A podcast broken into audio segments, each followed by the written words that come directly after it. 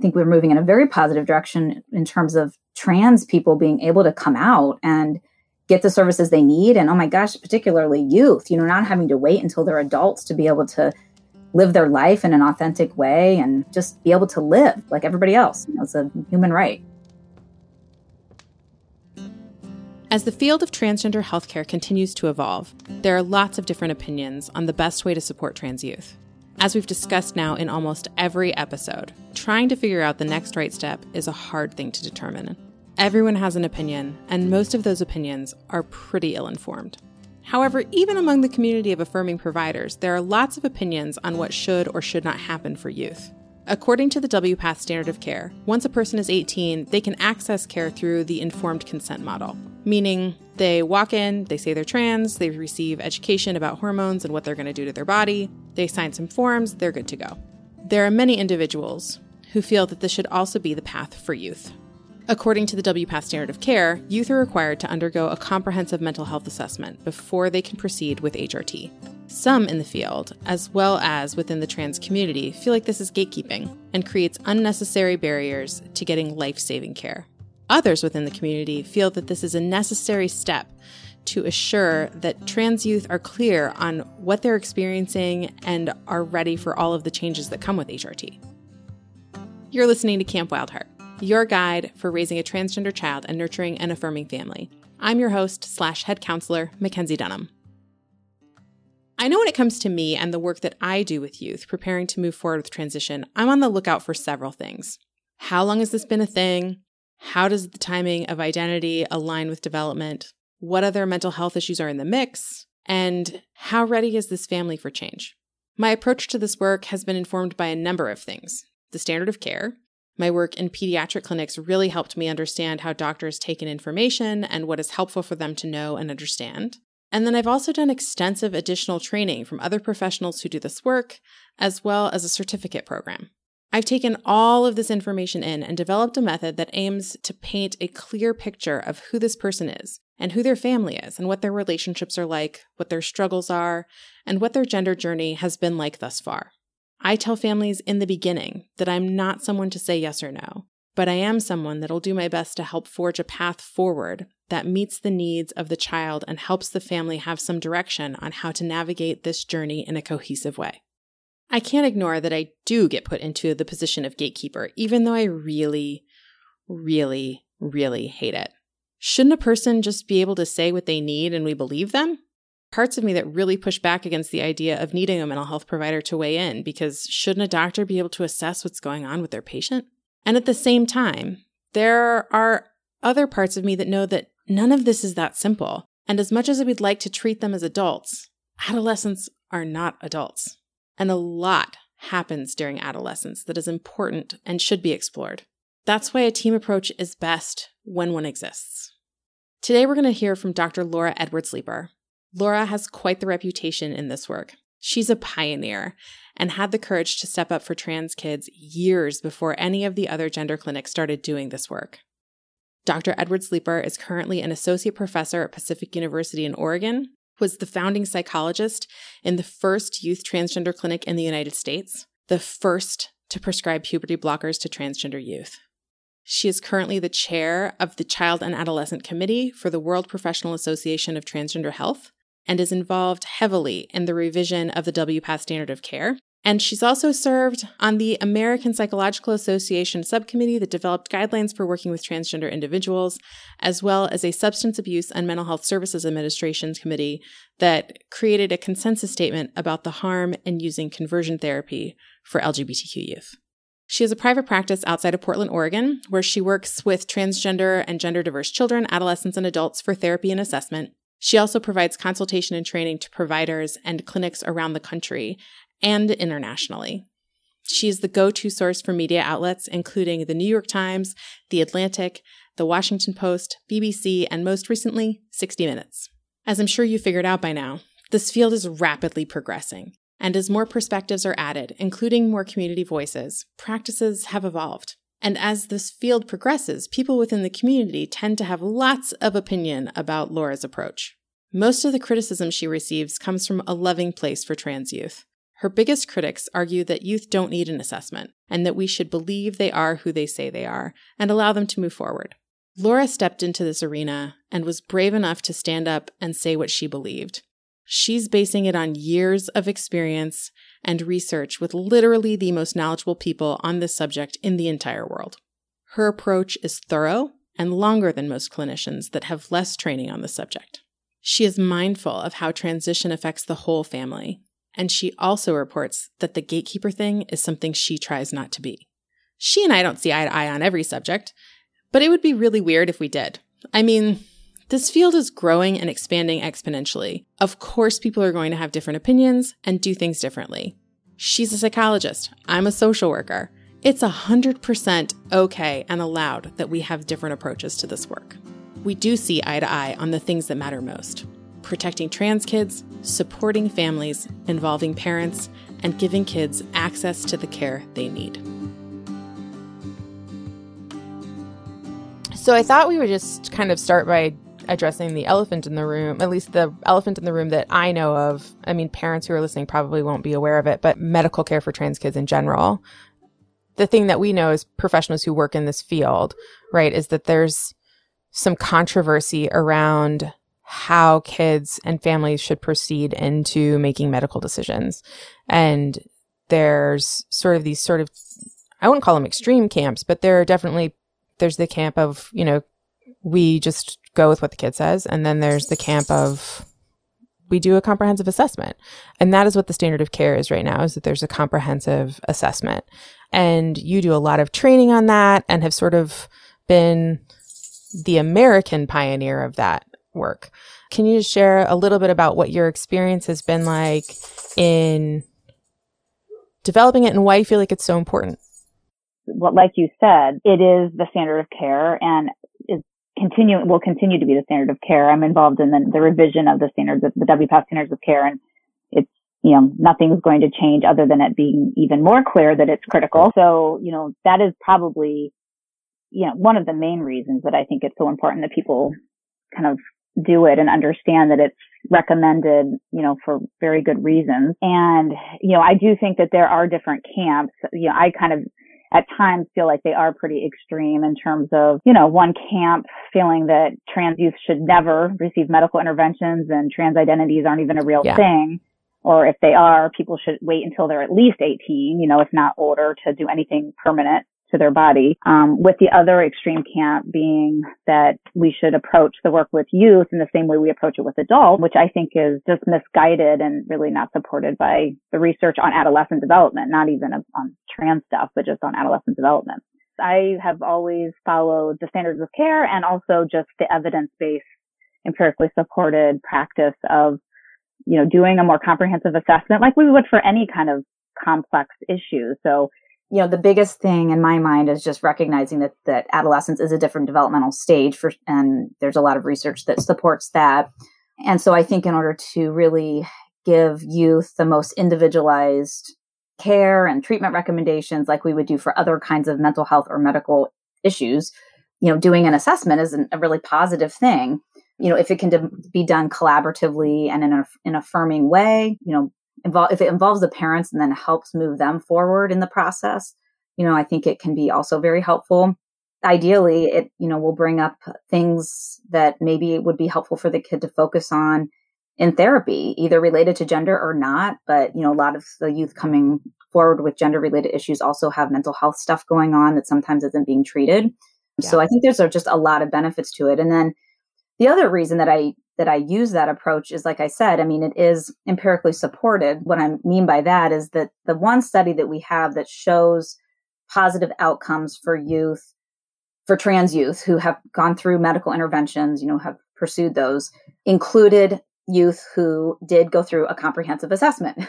Actually, much more comprehensive than what I do and what I have kind of brought to the United States you know it's comprehensive and like to really understand all the different pieces of what's going on what's causing the dysphoria is this someone who would really most likely benefit from medical interventions or are there reasons to maybe slow things down and explore other things first? Um, again with the ultimate goal of of just best outcome for the kids i mean i certainly understand why it's controversial and why people have concerns about it. You know, if you think about the sort of historical trauma that the uh, trans adult world has experienced from having to go through assessments that were very pathologizing with mental health and medical providers and you know jump through unnecessary hoops and all of those kinds of things and i mean I, and i'm not in favor of that for adults unless they're seeking it you know of course then that's it's fine but but i again i just think it's so critical to recognize that adolescents are different than adults and so we just need to approach it differently I think that every parent who's raised a teenager or has interacted with a teenager would agree with you that adolescents are different than adults, right? There's less impulse control. Mm. There's, you know, there's a lot more. I mean, the whole phase of adolescence is really about identity development. So there's a lot of identity being formed, not just around gender. What sorts of things would you encourage a parent to look for, recognize when their kid says, Hey, I'm trans, I want to move forward with hormones? Like, and parents are like, okay, this is, you know, what? As most parents tend to be, it seems. Mm-hmm. Um, how would a parent know that this is something that they need to move on? Mm. I guess my question. Well, I think, you know, it can be very tricky because there are a lot of different ways that this sometimes presents for kids and for adolescents in particular. You know, there are certainly the ones who, from a very young age, have been gender nonconforming or even saying, you know, I was born in the wrong body or, you know, and even so, you know, some younger kids socially transition at a young age. And those cases tend to be more straightforward. Um, not always, they, they can be complicated for their own reasons. But for adolescents, um, some have that kind of history. And so often, you know, it's not quite as surprising or difficult for parents if there's, you know, dots that they can connect from the kid's childhood that kind of make all, all of it ends up making sense. But there's a subset of adolescents who don't really have that history and they will tell you that they didn't experience gender dysphoria in childhood and they were perfectly happy with their assigned gender. And so I think those are the um, kids who are a little bit more difficult to figure out in some ways and harder for parents to understand and feel supportive of, particularly with moving forward quickly with irreversible medical interventions. Mm-hmm. In my experience, actually, a lot of those parents are very supportive and they are many times they're even happy to, you know, let the kid change their name and pronouns and clothing, you know, gender expression. And we'll say things like if my if my adolescent really is trans, I will totally support it, you know, medical interventions, but it just feels confusing because there was no there's no history from what we can tell. Mm-hmm. And so, you know, I think that those parents, you know, certainly could can benefit from you know, first of all, cons- consulting with professionals in the area to just get support and guidance and suggestions. Um, I think those parents, you know, benefit from, you know, connecting their child with a therapist who will help the kid explore their identity, but also be supportive in the process and will involve the parents in the process. I think that's one of the key things. I, that's probably the biggest complaint I, I receive from parents all over the country, actually, um, who consult with me is that they can't find a therapist for their teenager who will listen to them and listen to their perspective and involve them in the process. And so parents feel very alienated and like this whole thing is happening without them having any control or say or you know even input into the into the process. Mm-hmm. And so so I think that that's really important for parents to feel um, you know empowered to find someone who will include them. Probably most importantly is that parents just do everything they can to maintain and um, sort of grow their relationship with their kid, yeah. you know, and keep that relationship as strong as possible. Um, and often that does mean supporting their kid with the name pronouns, you know, letting their kid experiment with some of that stuff and not digging your heels in because that feels uncomfortable or you're questioning it, but just really support that. Why is it, do you think that some clinicians or groups of clinicians don't include the parent? Because I mean, I am in the same camp as you. Like, if I can have parent involvement, that is what I want. When a kid transitions, the whole family transitions. Like, it's a big deal. So I really know that and value the parent involvement in my process. So just wondering why you'd think that that wouldn't happen. You know, I think honestly, the main reason is that oftentimes parents identify therapists who aren't necessarily trained to work with youth so they're adult clinician, you know, uh, clinicians who are trained to work with adults, but the clinician feels comfortable with working with adolescents because you know they can sit and talk you don't have to get on the floor and play Right. with them Very different. so they see them as very similar you know to an adult in terms of a lot of things. And in some aspects of mental health treatment you know like depression anxiety you can use a lot of the same treatments for adults that you would with an adolescent. So that makes sense. But i think the piece that then is missing is the importance well two things. One individuals who aren't trained to work with adolescents maybe don't fully understand the complexities of adolescent development. So that can really complicate things in terms of them just understanding that there could be other things going on that need to be explored and understood better in terms of gender. And then the second piece is that they don't maybe recognize the importance of involving the parents in the process and how that actually will ultimately be best for the child mm-hmm. if the parents are involved and can learn how to be supportive and all of that. So I think that's really the biggest, probably the biggest reason. I, there probably are some clinicians in this particular area that you know that do that really want to advocate for these kids which we all do. I think anyone doing this work wants to advocate for the kids but kind of sees their role as being entirely about supporting the adolescent even if it means disrupting the relationship with the parents. And so and doesn't really see i guess the benefit of just maintaining that having that relationship be maintained and even improved upon but I think it's probably more the the former that it's just people aren't as familiar maybe sometimes that it's the involving parents is a critical part. Yeah. I think the other thing too, like that I've seen come up is that sometimes kids are like, I don't want my parent involved because there's a lot of fear and anxiety and they don't want their parent to say no and they don't want to dive into the weeds of what's happening with their whole family. So I see that come up as well. I, I don't know about you, but when that happens for me, I just tend to sort of like, okay, well, let's dive into that Mhm. resistance before we move forward. right, right. No, and I mean that definitely happens or there's certain things that they don't want their parents to hear about or you know, but my I find that, you know, the large majority of the kids I work with want their parents to understand and they want the support of their Same. parents. And if they trust me enough, if I'm able to build enough of a rapport with them, relationship with them, you know, we often get to a point, almost always, where they're perfectly fine with me involving the parents in one way or another, you know, either meeting with the parents separately or bringing the parents in, you know, to sessions with the kid. So, you know, I think most of the time that has been my experience, but there certainly are times when, you know, the, the adolescent does not want their parents to be involved. And I also want to highlight that of course there are going to be circumstances where it really is not in the in the adolescent's best interest to involve the parents if the parents really are not you know willing at all to be supportive and it's just going to be harmful to the adolescent then you know then we wouldn't do yeah, that absolutely. So if a family is looking for an assessment and they have no experience with like the mental health universe, how do they know they're getting what they need? Does that make sense? Like if they go to a therapist and they're mm-hmm. like, "Hey, I work with trans people," but the therapist maybe isn't skilled in how to assess for hormone readiness or even to assess gender. Um, how would a parent know that they're in the right place? Hmm. Hmm. That's that. That is also one of the most common questions I get from parents, and I think is one of the more challenging things um, for parents to find.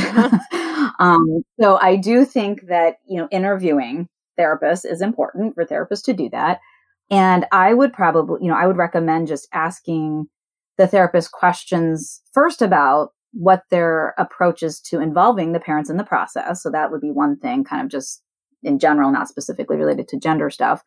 And then, uh, you know, I would ask what what is the therapist's philosophy around supporting gender diverse and trans youth, um, and, and with adolescents in particular. You know, what is and what experience have they had? What you know, what kind of assessments do they do, or what sort of therapy do they do with their kids? What does that actually look like? And the answers that I would like to hear or feel confident about would be things like that would show that the therapist recognizes that there can be complex factors that maybe do need to be explored further and that it's not as simple always as if your child says they're trans then they are and if you don't believe it and you're not willing to s- schedule an appointment with the endocrinologist like next week then you're not being supportive as parents you know if that's the kind of response that the, the therapist gives i would say that that's probably not going to be the most helpful Mhm. relationship on, and then on the flip side, if it's a therapist who is extremely skeptical of any child or adolescent knowing their identity and benefiting from medical intervention, um, I would steer away from that person as well. So somebody who takes a more balanced, thoughtful, holistic, individualized approach, sort of recognizing that there's a lot of ways this can look and that there's a there's no one right path or a certain speed at which every adolescent should move through this process. If there's a, kind of a, a nuance to the approach, I think that's how you would know it would probably be someone that knows what they're doing. Great. I think parents would be really pissed if they heard your answer just now and then I didn't ask like what sorts of things do come up for adolescents that might confuse this and make them think maybe it's one thing and it's something else or it's like a whole bunch of things? Um so yeah that's it's a tricky question but i you know what i have found is that for some kids it can be more serious mental health issues that you know are complicating things and so making the kid feel really different or not understood and then they learn about trans identities and they think well maybe that kind of explains why i'm so depressed and so anxious mm-hmm. and the reality is they could be depressed and anxious and trans right. so that's the part that a skilled clinician needs to figure out and tease apart and a, a comprehensive assessment would help provide some insight into But, so it could be that it could you know there's a lot of ways that youth i think sometimes do feel different and now that gender is something that we can explore. You know, that's like ch- youth are given permission to really think about their identity, which I think is a wonderful thing. They take advantage of that as they should. And mm-hmm. during adolescence, they think about their sexual orientation, they think about religion and spirituality, and they think about their gender. But again, if they are, you know, if they've maybe always felt different because maybe maybe they're on the autism spectrum or maybe they're in the gifted mm-hmm. program or you know maybe they just never fit in like with the other whatever assigned gender they are at birth kids you know for whatever reason and then they learn about trans identities they may jump to the conclusion prematurely that that expl- maybe, maybe that explains why i feel so different. Right. again it could it could be what explains why they feel different but it also could be these other things um, that needs to be teased apart. Another one that that comes up sometimes is a trauma. You know like if a kid experienced like a really significant traumatic event or abuse of some kind, you know, it it could lead to confusion about gender and it and then that could mean that yeah, they really just need to address the trauma and then maybe the dysphoria will go away. But it also it could impact their identity in a way that they still would benefit from transitioning. So just because a kid experiences trauma and has gender dysphoria does not mean that they absolutely shouldn't um, transition or that they're not trans. Mm-hmm. Um, so that gets very complicated too, but certainly something that would want, you know, I would think would be important to look in, look at more closely. When it comes to trauma, because this is a really common question, right? Like this thing happened in a kid's, you know, history, and could that be what's doing this? Part of it is like knowing that lots of kids experience trauma and don't experience gender dysphoria. You can certainly experience gender dysphoria and have trauma.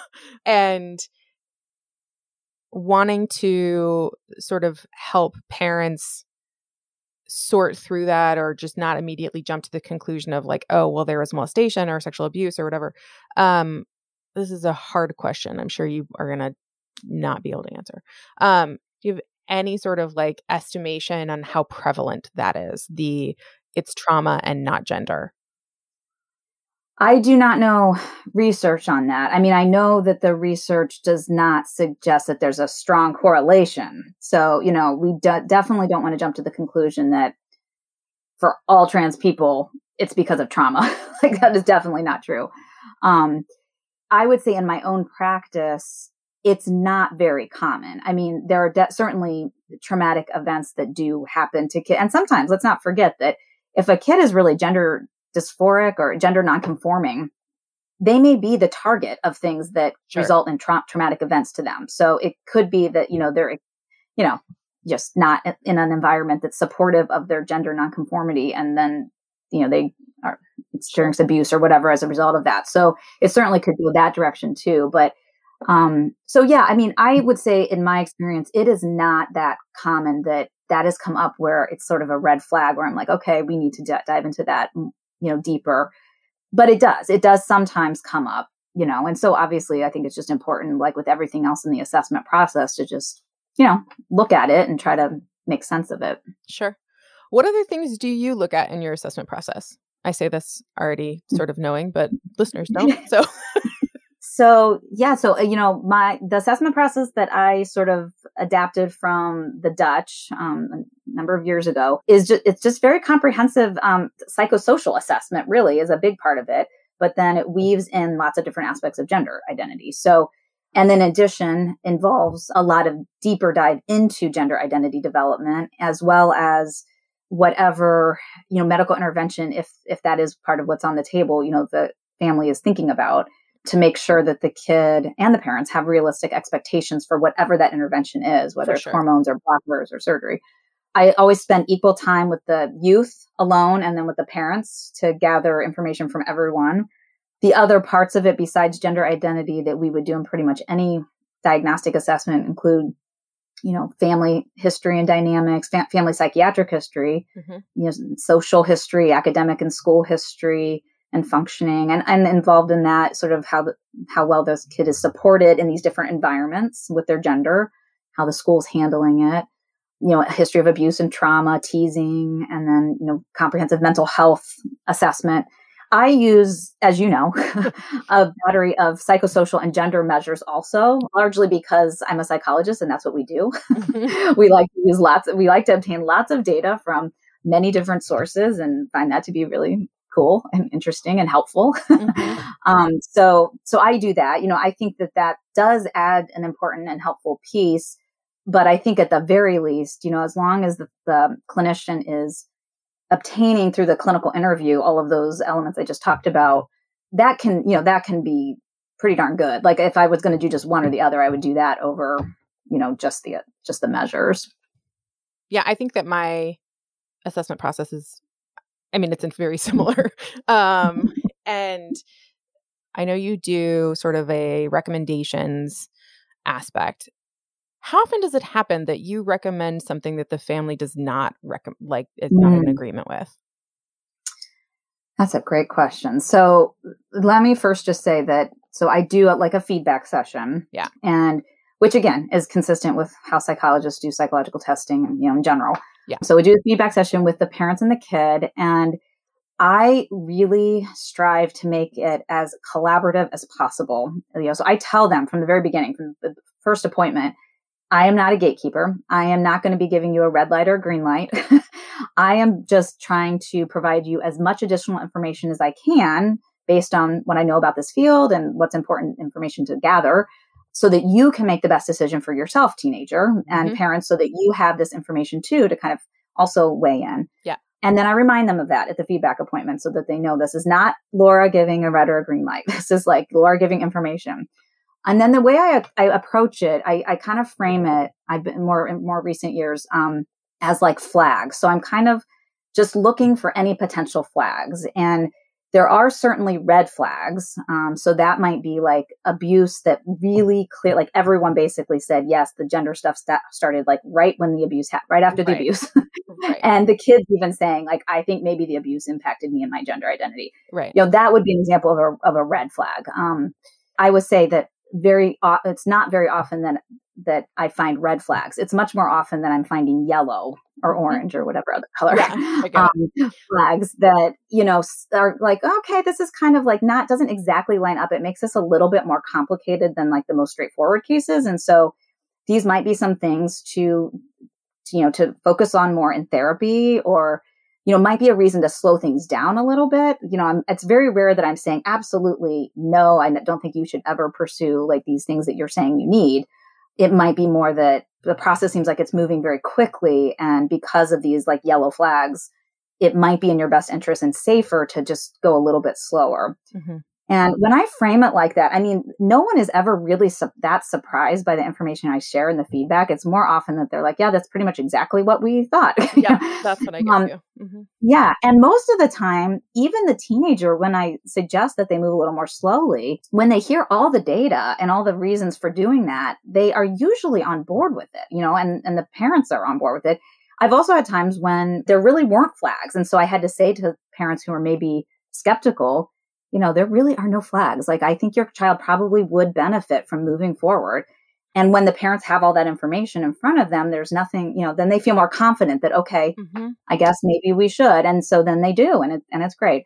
I, rarely, I mean, uh, uh, there, of course, it does happen where, you know, I please one and not the other. Sure. you know, someone, someone's happy with me and someone hates me. Fortunately, that does not happen that often. And once in a blue moon, I will have a situation where I, I maybe am saying, you know, I think there's enough flags here that I would slow down, but the youth and the parents do not want to slow down. And they feel that they know, you know, that they are comfortable moving forward and and so that's fine you know that's you know but uh, they have all the information that i can provide anyway and yeah. you know then they can make the decision that they feel is best for their kid and for you know, for the kid to make for themselves. So. I think our approaches are well i'm not surprised our approaches are very similar. Um the other question i have about um, but about trans girls, right? And I think that, right, we know that it's much less socially acceptable to be assigned male at birth and express yourself femininely than it is to be assigned female at birth and express yourself more masculinely. Um, and two things. So, one, when it comes to timing and age with trans girls or girls who uh, or kids who express themselves femininely and say that they identify as, as female um, do you ever encourage parents to move quickly towards a blocker or help how do you help them figure out the timing of medical intervention for trans girls? For trans girls yeah this is that's a great question um i am much more concerned and proactive with the trans girls. Mm-hmm. I have a number of wonderful trans women on my caseload right now who did not have the benefit of blockers yeah. or, you know, starting estrogen in their teenage years.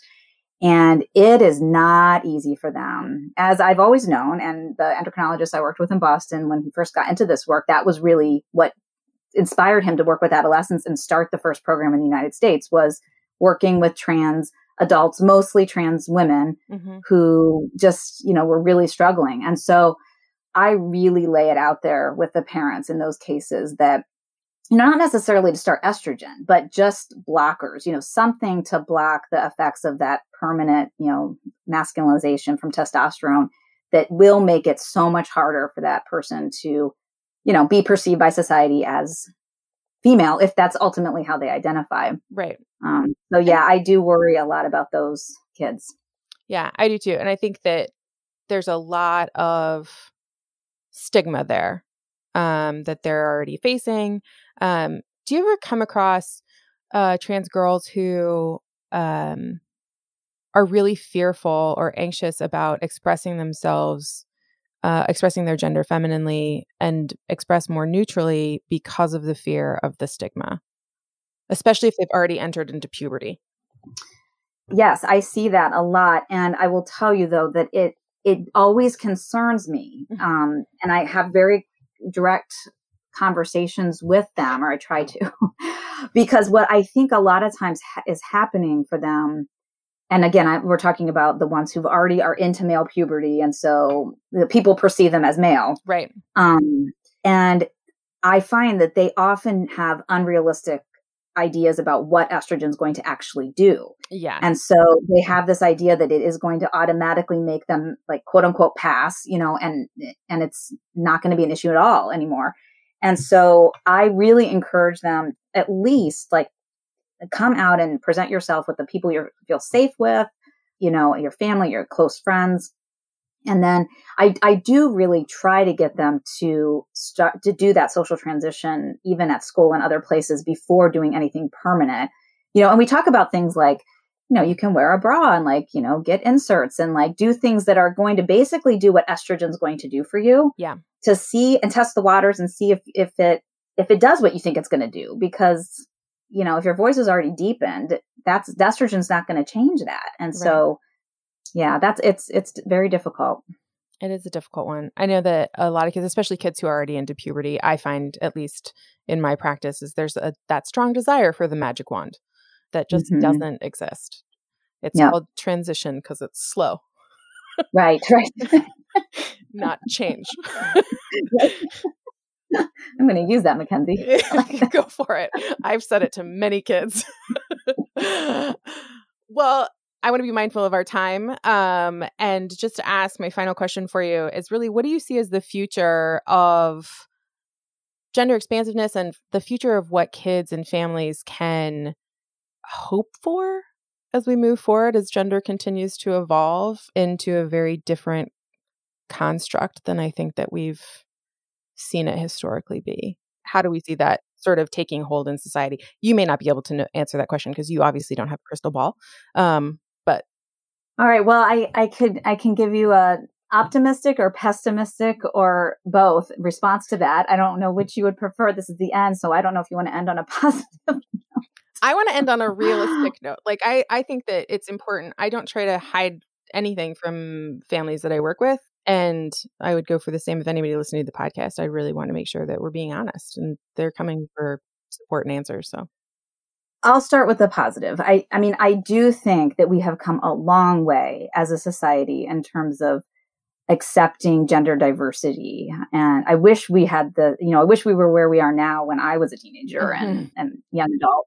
You know, I think it benefits everyone. I think it benefits cis people as much, or maybe not as much, but, you know, a lot, and as well as trans and gender diverse people, um, to just not have such strict ideas about gender and sort of what's acceptable and how you present yourself and, you know, the different roles that you take on and all of those kinds of things. And you know of course it's going it's uh, i think we're moving in a very positive direction in terms of trans people being able to come out and get the services they need and oh my gosh particularly youth you know not having to wait until they're adults to be able to live their life in an authentic way and you know just be able to live and like like everybody else you know it's a human right. Um so i think we definitely have come a tremendous way in that regard and you know just the use of medical interventions and recognizing how helpful they can be. I think the part that I'm fearful about is, you know, there is a growing number, I would say, of people who are changing their mind later. And some are okay with that. They, they just see themselves at a different point in their life and they don't regret what they did when they were, you know, when they did make a transition. But others, you know, do regret it. And I don't think it has to be that way. And so that's the part that frustrates me. I my concern is that we may potentially continue to see more and more of that, partly just because there are more numbers of people coming out. And so of course there's going to be more people who maybe don't continue on the original trajectory that they were on. But I also think having talked with a number of people in that who've had that experience and just having read about a lot of experiences of people, a part of it is, I think, on us as mental health and medical providers in our fields to be providing the best care. And what I mean by that is not cutting corners, you know, not, you know, there needs to be more money and resources allocated within pediatric gender clinics and elsewhere, you know, to have a comprehensive mental health team yeah. you know to do the part that's really the hardest and and the most important i would say yeah. you know the dutch their team it consists of like 20 some mental health people and like one endocrinologist you know, th- there is no place in the United States that even comes close to that sort of kind of makeup in their on their team. So that's the part. I think if we could, if there there could be less stigma around mental health and mental health treatment and mental health assessment, um, more money put into the places where it needs to be so that it could support that, so that all youth could get an assessment and have mental health therapy and all of that. I think that the field would look phenomenal going forward. I think we'd be in a, in a great place. So maybe we'll get there. Maybe, you know, eventually we'll get there, but that's my only concern really. Yeah. We can only hope and we can only hope for parents and legislators to advocate for it too, right? Yeah. Not just something that you and I are going to be able to accomplish together. Going to need a whole yep. bunch of people on board. Well, thank you. I really, really, really appreciate it. I know you're really busy and I really, really value your time. So, um, always glad to be able to talk to you. Yeah, it was awesome. Thanks for inviting me. As we wrap up today, I hope that what sticks with you is that this isn't a simple subject, and working with professionals that are trained to do this work really matters, just like it matters to work with a cardiologist for issues to do with your heart. Each family is going to approach this different, and a good clinician will work with you to help you forge your path forward. Thanks for joining us for Camp Wildheart and being a part of this community. We're here to support you as you support your kid. You can find us on Facebook and Instagram as Wildheart Society or you can send us an email at camp at wildheartsociety.org. Also on Facebook, we just launched a Camp Wildheart community group. All you have to do is search for Camp Wildheart Community and then click to join. I hope to see you there. Be sure to subscribe for free to the podcast so you don't miss future campfires. And give us a rating. Rating the podcast helps other people find us, and we want to make sure that anyone who needs one knows there's a bunk for them at Camp Wildheart. Take care, y'all.